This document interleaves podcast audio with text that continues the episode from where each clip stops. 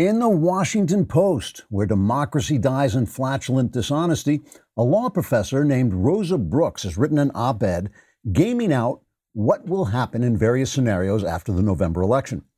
Brooks reports, quote, a landslide for Joe Biden resulted in a relatively orderly transfer of power. Every other scenario we looked at involved street level violence and political crisis. Now, I know what you're thinking. You're thinking, oh, ho, ho, Klavan, you bubbling cauldron of hilarity. Once again, you have both enlightened us and made us laugh with that rambunctiously rib tickling satirical wit that somehow manages to capture the absurdity of leftist solipsism while at the same time deepening not only our political understanding, but our enjoyment of life as well. And you're so good looking, too. But no, that so help me is an actual word for word quote from the article.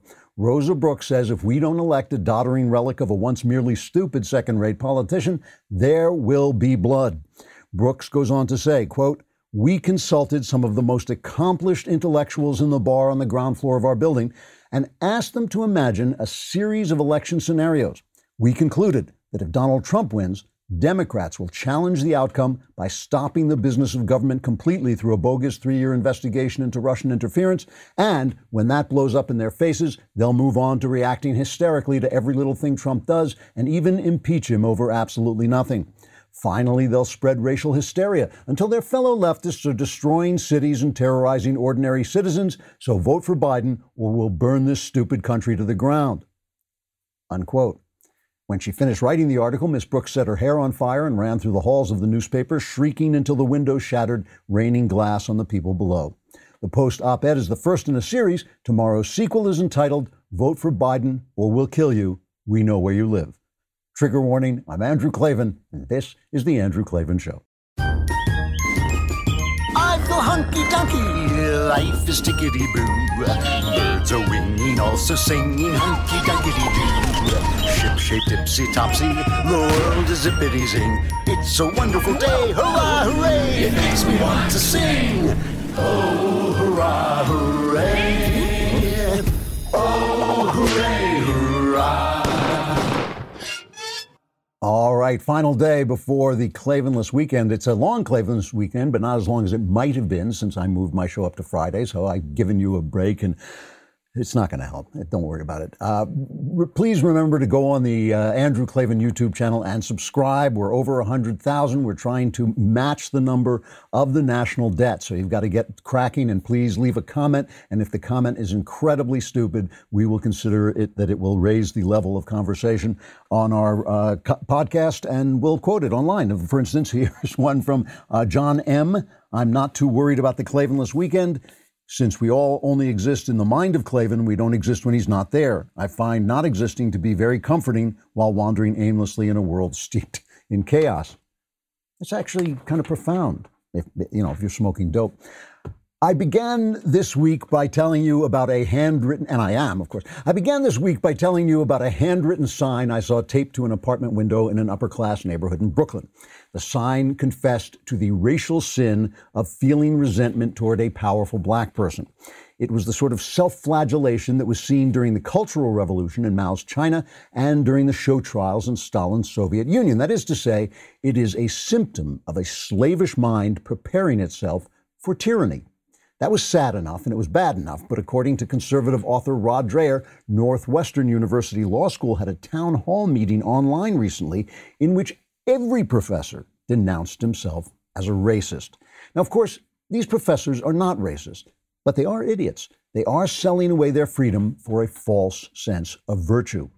Racism is a philosophy. It's a belief that some races are morally inferior to others.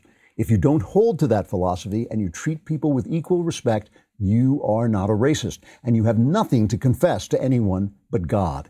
Indeed, the very idea that other people or society or the state can redeem you for your sinful thoughts or save you from the shame you feel from participating in the general brokenness of humankind, that idea is what makes this stupid leftist confessional practice such ripe so- soil for the growth of oppression. Like nearly everything the left does, this confessional madness is fractured Christianity. Jesus said we're responsible for the desires of our hearts, but his point was that since all of our hearts are sinful, we should not spend even a moment judging others' sinfulness. How can we, being sinners ourselves? Likewise, if we are all racist merely because of our thoughts, why confess to one another? Who can judge anyone? Not the state, surely, bloated and corrupt with power, not rioting thugs, they're not going to pass judgment on my mere thoughts, and not the Twitter mob. Who are they? The answer, spoiler alert, is that only God is good, so only God can judge. And if you give God's power of judgment and salvation to any construct of humankind, you have taken the first step toward forsaking God's precious gift of liberty. I'm going to talk about more about this in a sec.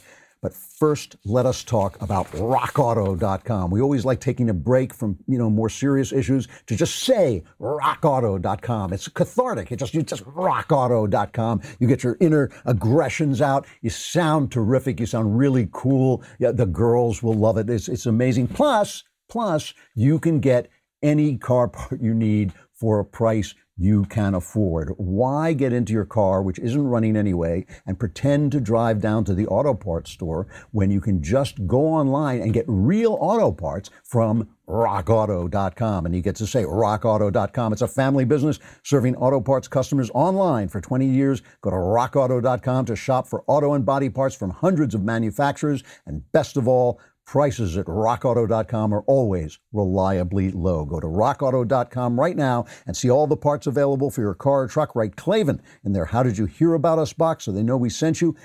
Also write Klavan in there. How Do You Spell Klavan box because they need to know that or else, you know, they just can't trust you. If you don't know how to spell Klavan, it's K-L-A-V-A-N. And when you say it, you want to say it the same way as rockauto.com. You know, it's Klavan, you know, just get that, get that real, you know, sound in there.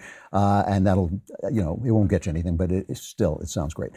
So to riff on this theme a little bit of this cultural revolution style self abuse uh, matched with cancel culture. Somehow, even though you're confessing your racism, you, racism, you have the power to cancel other people for their racism. And basically, the state and the society are going to pass judgment on people's virtue. Everyone is going to spy on each other. Everybody's going to watch one another. You know, the College Fix, a good article that keeps track of leftist insanity on campus, uh, says the Black Law Students Association at the University of San Diego School of Law is calling for campus administrators to train and post diversity officers in classrooms to observe and report bias and other disparaging actions against students of color. See, I used to go around to campuses, and I probably will again, and I would give speeches on the fact that socialism is slavery. That slavery is where you work you do the work, but someone else decides how to spend the money. Socialism, exactly the same definition. You do the work, but the government, the people in the big White House, they decide how to spend your money. And your money is not just money. The left is always accusing you of being greedy if you want to keep your money, but they're not greedy if they want to take your money. Your money is not just money. Your money is your time, and your time is your life. So they're stealing your life. That's why slavery is wrong. Slavery wouldn't be wrong if it was just, oh, you give me the money and I'll spend it on wonderful things and much better than you will. But the fact is, it's your choice. Is your that's your personality. That's your life. That's yourself and your time. That is what your life is made of. And they're stealing that. They steal that under socialism. And I sort of would think to myself, you know, if you explain to people that they're instigating slavery, that they're put, pushing a slavish system, maybe they'll back off.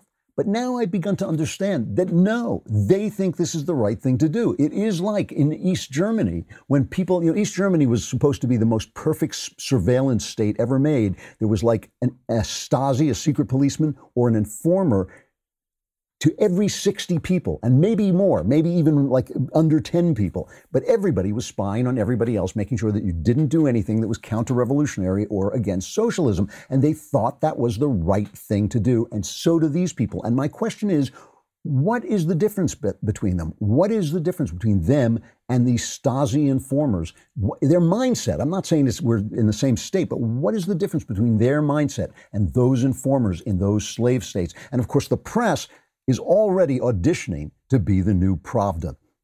You know, I, I, the article I was satirizing, usually when I sat, satirize things, somebody says, well, that's hardly satire. That's just the way the left is. And yeah, that, that's true, but I usually make them funnier than they are. Not this time. This article in the Washington Post, I, I would just be so embarrassed. If I were the editor of the Washington Post and or just the city editor, and I went on vacation, or the op-ed editor, I went on vacation and came home and found this in my paper, heads would roll. There would be firings all around. This is by Rosa Brooks, who's a law professor at Georgetown University and co founder of the Transition Integrity Project. And I go back to it because my sat- satire doesn't do it justice. It's actually funnier and uglier and stupider than my satire. So she is co founder of the Transition Integrity Project. Hmm, I wonder what the point of that is. Well, the point is that they want to study what will happen during the transition and how to keep the integrity in our transition of power because we're famous for the peaceful transition of power, or we were. So this is what she writes. And again, I'm just re- this is the article. We wanted to know what's the worst thing that could happen to our country during the presidential election. President Trump, Trump has broken countless norms, as all kinds of norm. Fredericks is at Norm Smith. He's broken all those norms, countless norms, and ignored countless laws during his time in office. I have to, I don't want to go off on a million tangents, but I do have to say they keep saying this stuff, but they never have an example. Uh, like what laws has he broken?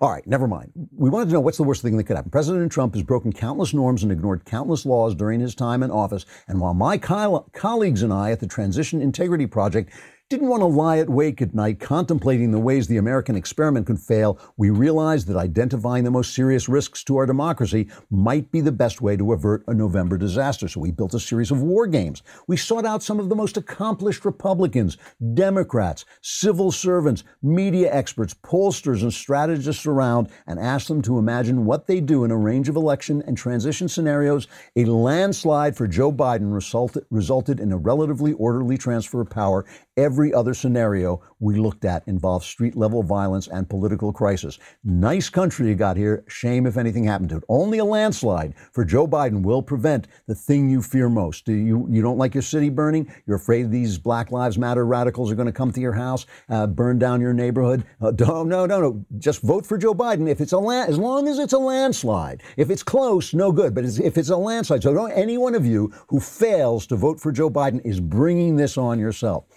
So now let me just read you this scenario from all these accomplished Republicans and Democrats and civil servants and drunks and people lying under the table, the guys who clean up the Washington Post offices. That you know, everybody is, has the, the greatest minds of our generation fed this these into their their computer-like skulls and came out with the scenario. On the morning of election day, writes Rosa, False stories appear online claiming that Biden has been hospitalized with a life threatening heart attack and the election has been delayed. Every mainstream news organization reports that the rumors are unfounded, but many Biden supporters, confused by the bogus claims, stay home.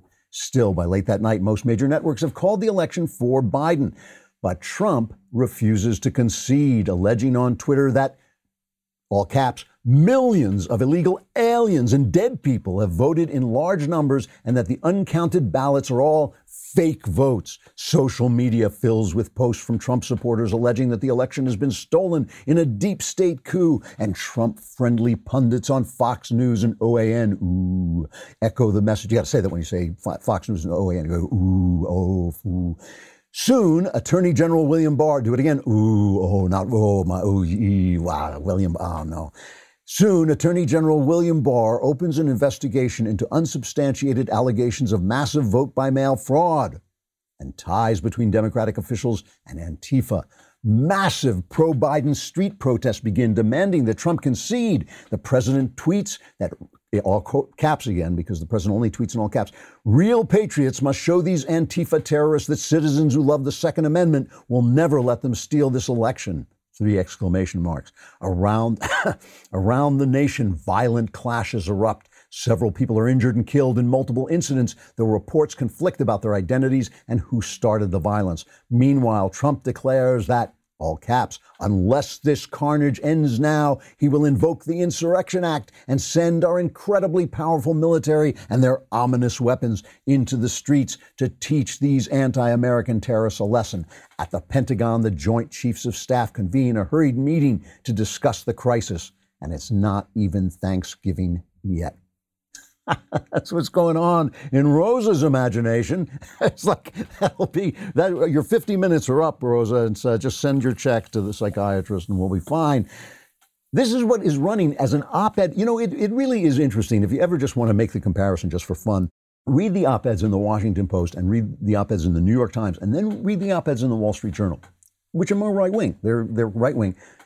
See which one of them sounds like this. This is an op ed written by a 12 year old. I mean, it's truly, not a 12 year old today because 12 year olds are no longer educated, but when I was 12, I could have written an op ed at about this level. Better prose, probably, but th- this is the level of thought of an adolescent. So it's Trump who's going to say, oh, these mail in voters. Who could ever think that mail in votes? Who could ever say that mail in votes are suspect? Who would, only Trump, only Trump would ever say that.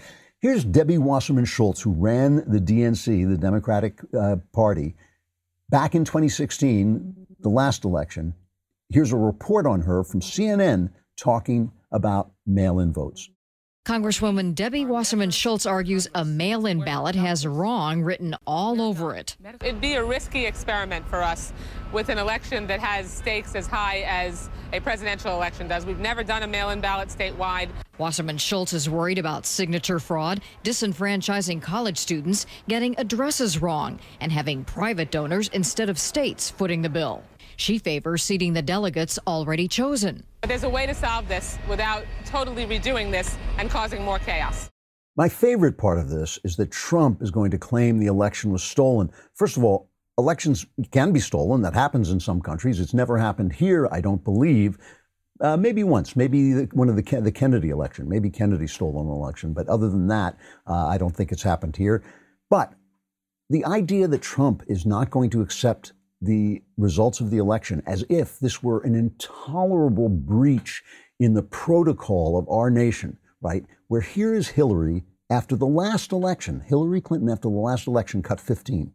I think it's also critical to understand that, as I've been telling candidates who have come to see me, you can run the best campaign, you can even become the nominee, and you can have the election stolen from you. so why, why is it okay when she does? Because she's not Trump. Trump, orange man bad. It is the orange man. She's not Trump. And who claims it's going to be stolen now? Who is making the most claims that Trump won't leave office, that the, uh, the election is going to be stolen? Uh, you know, when he can put a sentence together, it's Joe Biden has cut 14. It's my greatest concern, my single greatest concern. This president's going to try to steal this election. that's, his, that's his greatest concern. Here's a, a paragraph later on in this Rosa Brooks op ed in the Washington Post where democracy dies in supercilious stupidity.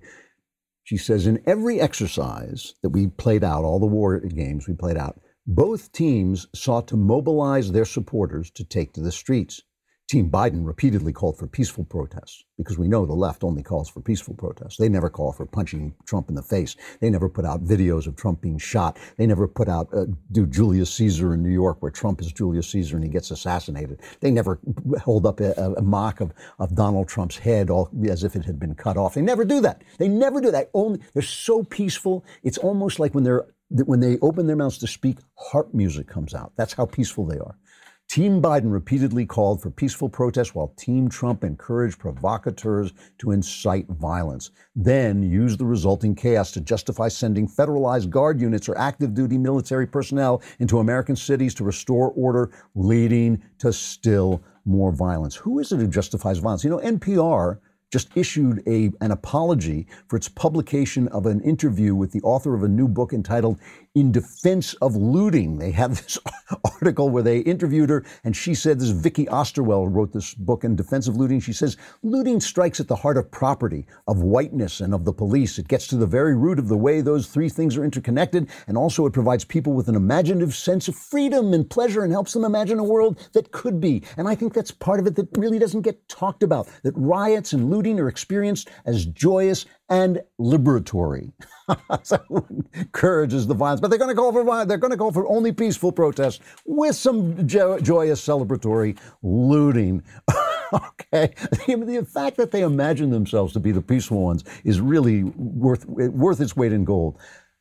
Walls work, right? That's why we have walls on our houses. That is why we protect ourselves from other people. And that is why you should have Lifelock. Lifelock is like a wall around your computer, keeping bad actors from stealing your stuff and invading your stuff. With the recent increase in cyber learning, it's important to keep your kids' personal information safe as well. There are risks associated with using mobile devices. Review the security settings and privacy policies of any social media sites they use. You've got to check in with their apps to announce their location. These are the kinds of things that can happen that people can steal. Every day we put our information at risk on the internet. You could miss certain identity threats by just monitoring your credit, but Lifelock can help. Lifelock detects a wide range of identity threats, like your social security number for sale on the dark web. If they detect your information has potentially been compromised, they'll send you an alert. No one can prevent all identity theft or monitor all transactions at all businesses, but you can find out if your information is on the dark web. Get your free dark web scan at lifelock.com slash Klavan. Pick the plan that's right for you and save up to 25% off your first year. That's a free scan at lifelock.com slash Klavan and 25% off if and only if you know how to spell Klavan. It is K L A. there are no Weirdly, that's just what I was about to say. So here's, I mean, the, the, press has lost every they've lost everything. I mean, they really threw away their integrity during the Obama administration. And that is the thing that makes their attacks on Trump so absurd and corrupt. You know, again, I've, I've said this before, I, I would never attack the press for being tough on any powerful person, but being such puppy dogs for Barack, an incompetent and corrupt president, and then coming after Trump, who has been you know, he, he can be really extraordinarily uh, blunt and sometimes grotesque in the things he says, but he has largely been a very competent president and largely done a very good job. But the hatred of him following the sort of absolute lovey-dovey uh, treatment of Barack Obama, who was spying on them half the time, has just been obscene. So now we have another work of so-called journalism from The Atlantic, and this is by Jeffrey Epstein. Trump colon, Americans who died in war are losers and suckers. The president has repeatedly disparaged the intelligence of service members and asked that wounded veterans be kept out of military parades. Multiple sources tell The Atlantic.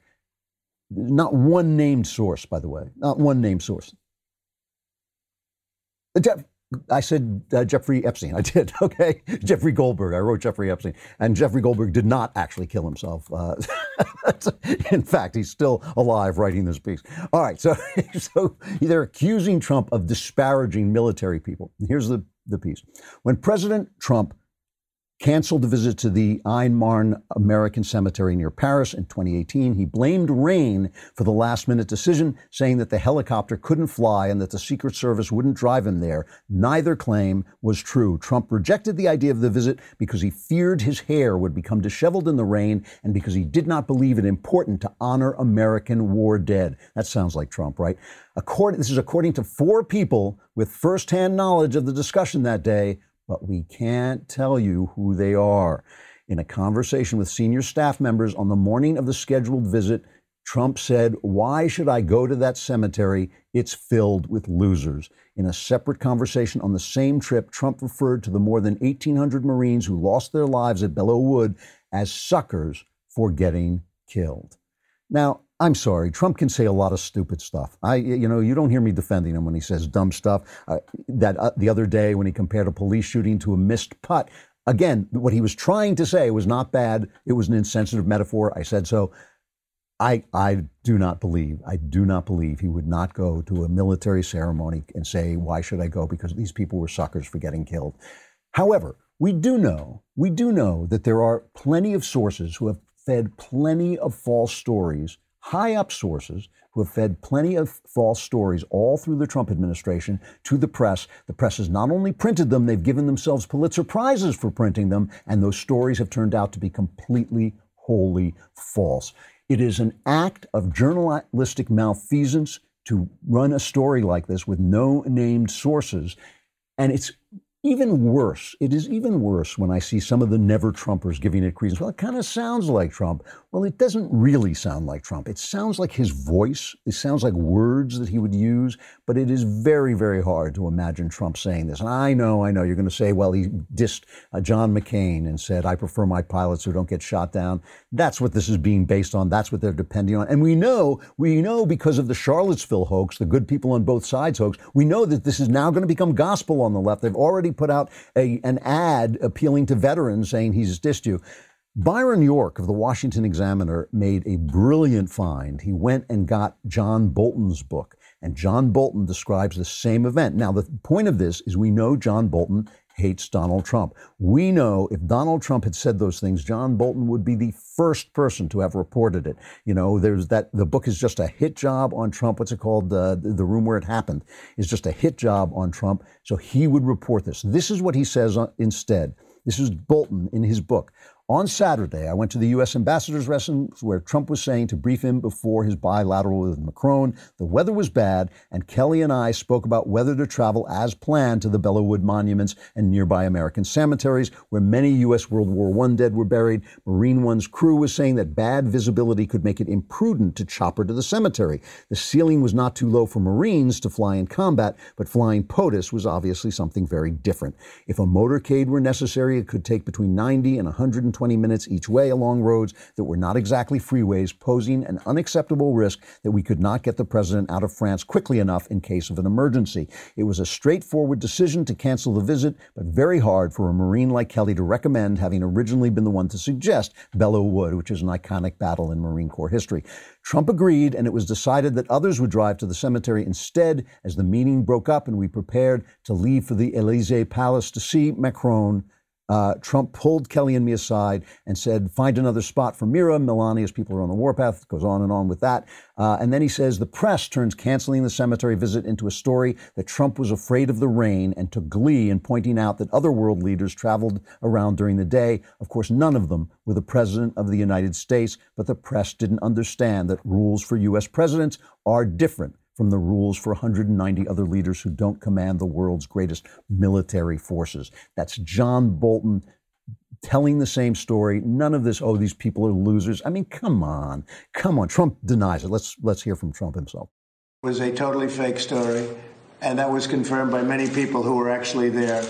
Uh, it was a terrible thing that somebody could say the kind of things, and especially to me, because I've done more for the military than almost anybody else. Uh, you look at how the VA is doing, it's doing incredibly well.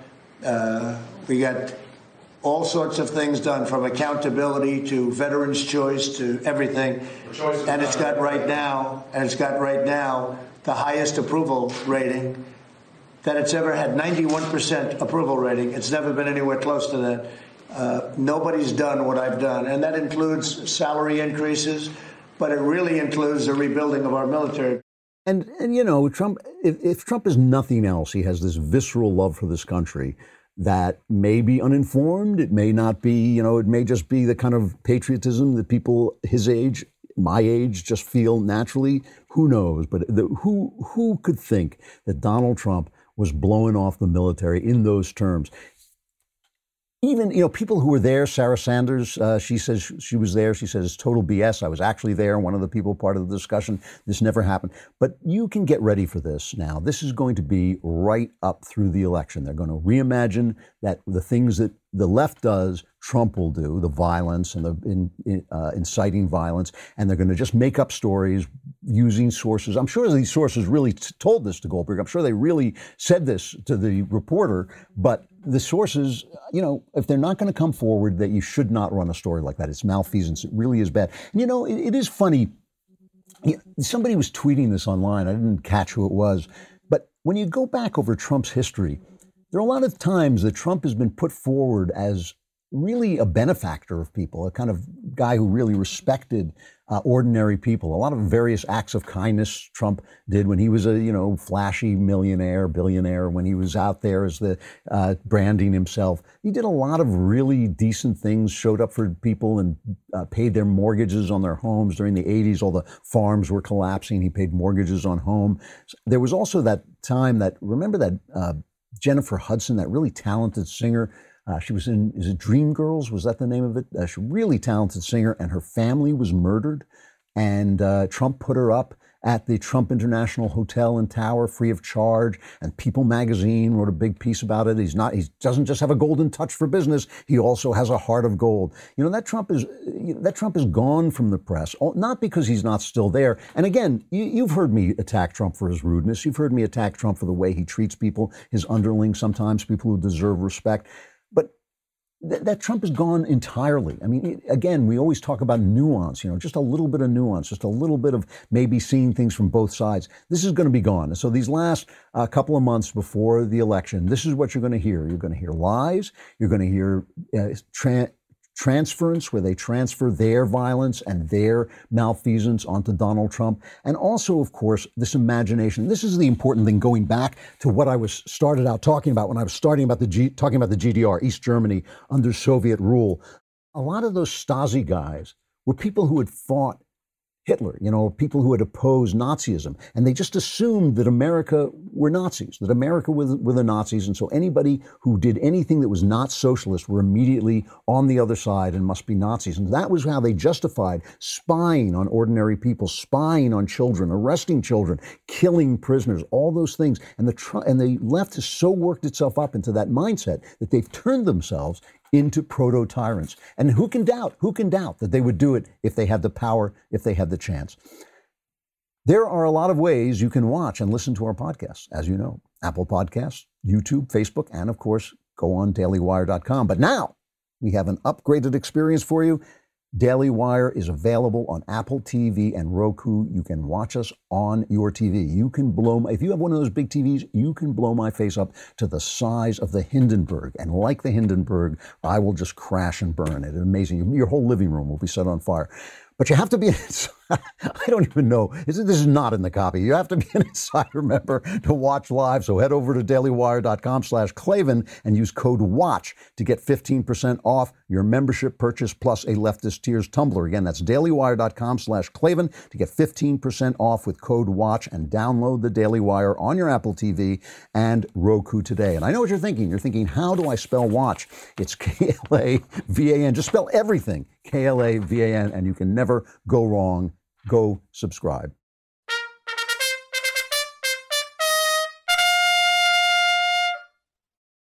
So I just have to cover a little bit this Joe Biden visit to Kenosha, Wisconsin. Remember, you weren't supposed to go to Kenosha, Wisconsin. Donald Trump went to Kenosha, talked to business leaders, talked to law enforcement, said he would help rebuild the place. Everybody's, no, don't go. It's divisive. It's terrible. You'll start trouble.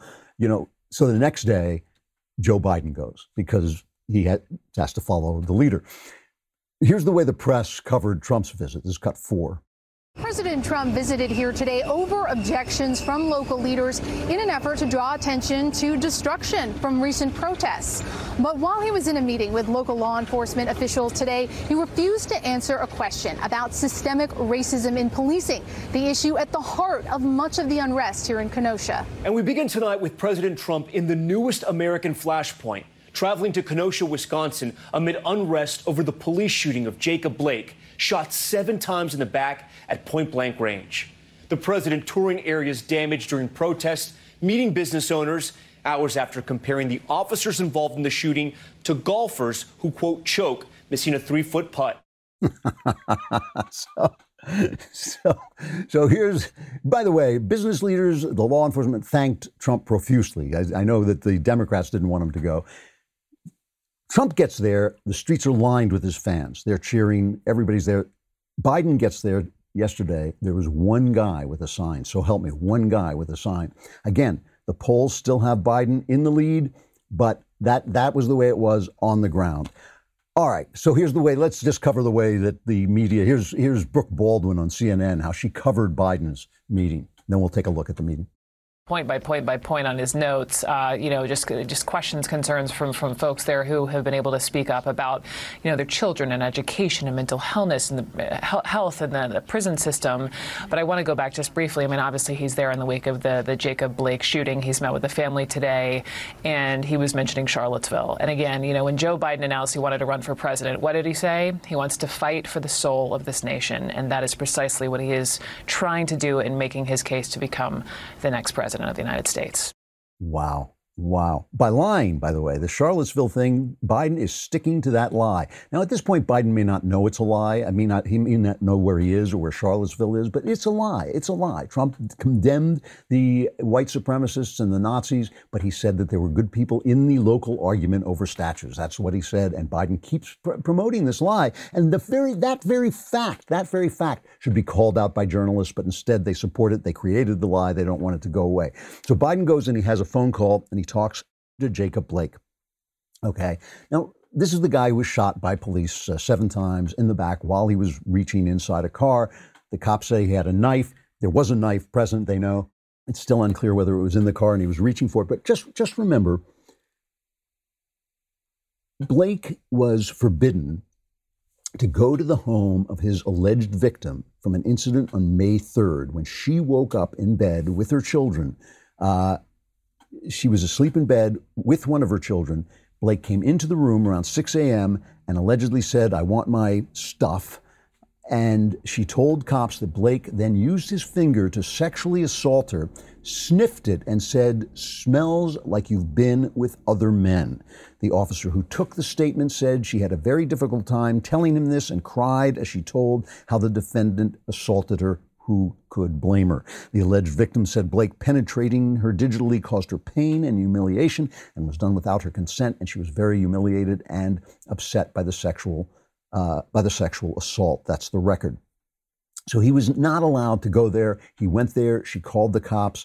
Uh, he resisted arrest. He reached into it. They were pointing the guns at him, saying, "Stand down, stand down." Uh, you know, it, it was ama- amazing. It was like that old uh, um, what is it? Peele, Key and Peele routine where the cops keeps commanding the guy to stop and he just never stops and finally holds the cop at gunpoint and the gun cop has to surrender. That's the way they expect the police to behave. But instead, he reached in, he was armed, he was resisting arrest, they opened fire. And I don't want to run down the guy's family. I, you know, the, the guy's mother, certainly, she's been very graceful. She's talked about she doesn't want the violence and all this stuff. But why are they always for the criminal? Why is the left always for the criminal and not for the cops? Why isn't he calling? Why isn't Joe Biden visiting with the family of cops? Why isn't he talking to the the the, uh, the child, the parents of a child who just got shot in where was it? I think it was Chicago. I'm not quite sure, but another one of these drive-by shootings where the gangs are fighting. Why don't we talk about all this stuff? Why is it always on the side of these criminals. And it, it's just so anyway, then he goes to a church, he goes to a Lutheran church. And he, he puts forward again the, the idea that this racism is systemic. You're all in a country that hates you. And he says, but now we have a chance to change it. This cut six. This is the first chance we've had in a generation, in my view, to deal and cut another slice off institutional racism toward getting to the place where it changes. And by the way, the main reason why I'm optimistic, because of your generation, black, white, Hispanic, and Asian American. Did you ever think you'd turn on a TV? You're much younger than I am, but you're a little older than she is. Did you ever think you'd turn on the TV and roughly two out of three ads would be biracial couples selling a product? you know, but at least, but at least he gives he gives them a history lesson to increase their pride. This is very important because you know you want you want people to be proud of their history. So Biden gives them a history lesson to increase their pride. It's cut eleven. People fear that's what that which is different.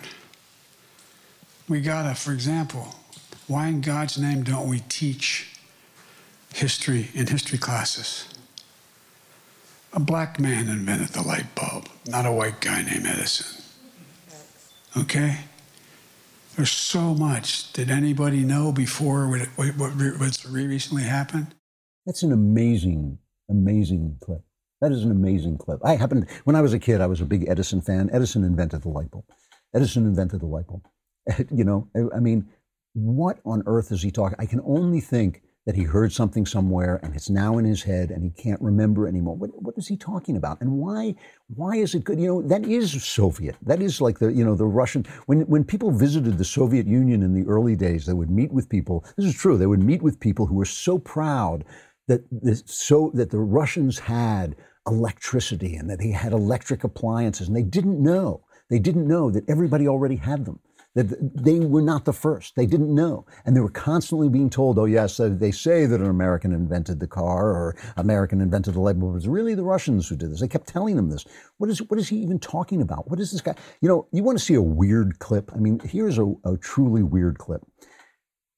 It, it's very strange right now. The polls are very odd. The polls are simply not moving, okay? And yet the candidates are acting as if they're moving. The polls keep coming back. Trump is behind 8%, with the exception of Rasmussen. Rasmussen shows a lot of blacks moving in Trump's direction, which is something I predicted years and years ago would happen. And he, he's showing the election narrowing, but everybody else shows it still, uh, still at the same place, this kind of 8% uh, gap in Biden's favor. So Biden tells people this law and order thing isn't working, but this is a weird cut. If you're not watching, he's wandering around the room, he's muttering. It's just weird. Cut one. Just tell the truth. And the concluding comment I'll make is, you know, there's a lot of folks who thought that, well, the president's made great strides with his this this his you know law and order strides here. That boy, after his convention, he really really made inroads. He hasn't. Not at all. No, I'm not serious. I'm being. It should give you a little bit of confidence in the American people. They ain't buying it. With all the millions and millions and millions of dollars being spent, they're not buying it. this is. It's just eerie. It's eerie and it's pitiful and it's weird to let this guy run for president. I mean, it's just, he's wandering around. He turns his back to the audience. He's whispering to people. You know, it's just strange. The guy is really damaged. They're, they're now, you know, there was all this uh, fake news about Trump having strokes or something like that, but they're now saying that Biden has actually had brain operations. I'm not, I can't confirm that. I can't say that for sure, but there's something so wrong with this guy. And the press is just thinks they're going to, just like the riots, they think they're going to tell us they're mostly peaceful so we won't see the cities burning down. They're going to tell us how wonderful Joe Biden is, and we're going to buy into it. I just want to play one final clip from this thing that really I, I found kind of moving. One lady got up, and they'd obviously been coached. They do not want Joe Biden to face unexpected questions because they know he's not there anymore. And so they don't want it. So they had the, the audience reading off pieces of paper. And this one lady stood up and she refused to do it. She said, I'm not going to do this because you need to hear the truth. This is cut seven. I'm just going to be honest, Mr. Biden. I was told to go off this paper, but I can't. You need the truth. And I'm part of the truth.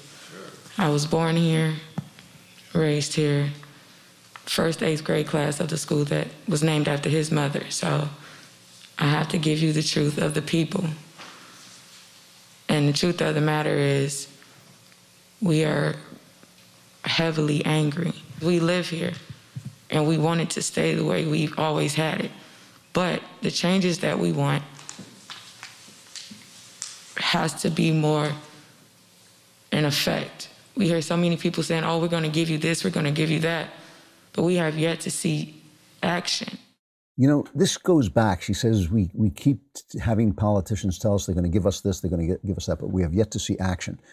But which politicians? Which politicians have they been voting for all these years? All these years. It's only Democrat politicians. And it comes back again to the fact that liberals are taught one thing. I shouldn't say liberals because they're not liberal about anything. Leftists are taught only one thing.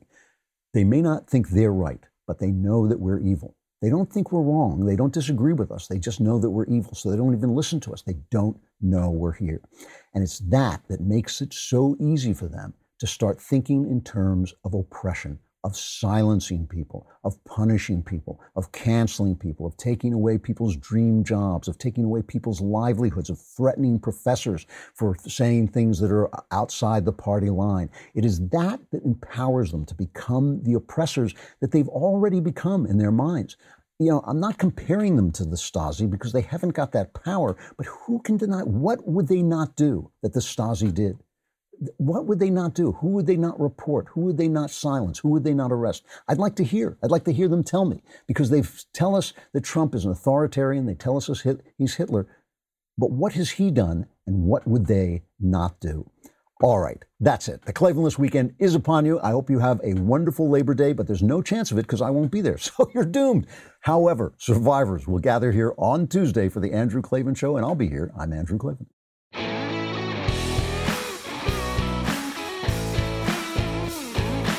Hey, if you enjoyed this episode, don't forget to subscribe. And if you want to help spread the word, give us a five star review and also tell your friends to subscribe too. We're available on Apple Podcasts, on Spotify, wherever you listen to podcasts. Also, be sure to check out the other Daily Wire podcasts, including The Ben Shapiro Show, The Matt Walsh Show, and The Michael Knowles Show. Thanks for listening. The Andrew Klavan Show is produced by Robert Sterling, executive producer, Jeremy Boring. Our technical director is Austin Stevens. Supervising producer, Mathis Glover. Assistant director, Pavel Wadowski. Edited by Adam Sayevitz and Danny D'Amico. Audio mixed by Robin Fenderson. Hair and makeup, or head and makeup, is by Nika Geneva. Animations are by Cynthia Angulo. Production assistants, McKenna Waters and Ryan Love. The Andrew Klavan Show is a Daily Wire production. Copyright Daily Wire 2020. You know, the Matt Walsh Show it's not just another show about about politics. I think there are enough of those already out there. We talk about culture because culture drives politics and it drives everything else. So my main focuses are life, family, faith. Those are fundamental, and that's what this show is about. I hope you'll give it a listen.